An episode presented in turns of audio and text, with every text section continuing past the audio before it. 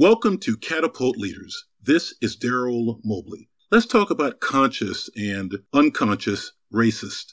But first, Catapult Leaders finds, prepares, and matches outstanding black college students, recent grads, and experienced managers with the precise job and internship talent needs of top companies that value a diverse entry level pipeline, equity, and inclusion. About conscious and unconscious racist. 10 or so years ago, a sales representative for a well known supplier called my office to pitch me on buying his company's services. I did not know the company or this sales rep. We had not worked with this supplier before. I wasn't in the office for the call, so the rep was routed through to my voicemail. While waiting for the beep signaling that he could leave his message, this sales representative proceeded to talk about me in vile terms that could only be described as racist.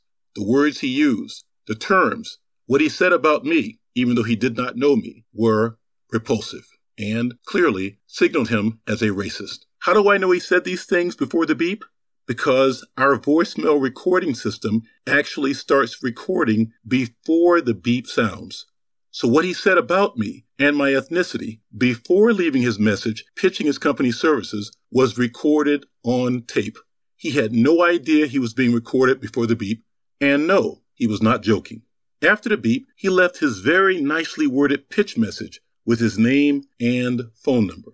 What was also on tape was the background noise of his coworkers chatting with each other as he was saying foul things about me and people like me. He was not whispering, and it seemed as if his coworkers were situated close to his desk.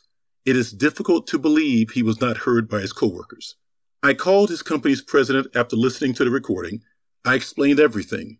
The president sounded mortified and agreed with me that this should not happen and cannot be tolerated. He assured me that the sales rep would be fired quickly. It's been a few years since that message was left for me.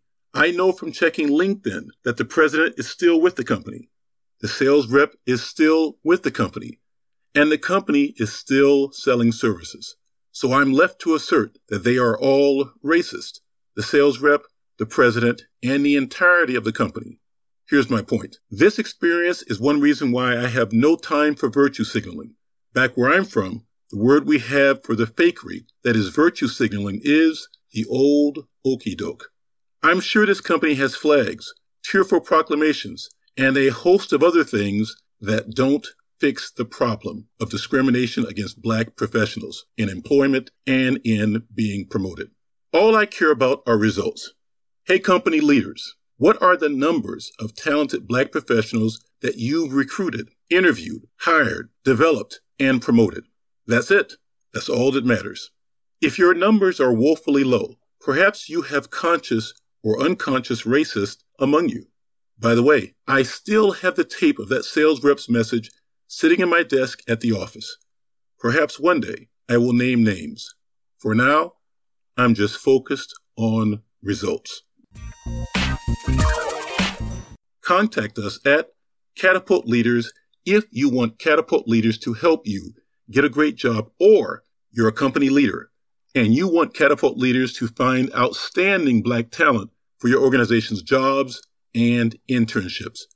They are out there and they are very qualified. You can subscribe to the Catapult Leaders podcast at podcast.catapultleaders.com or wherever you get your podcast.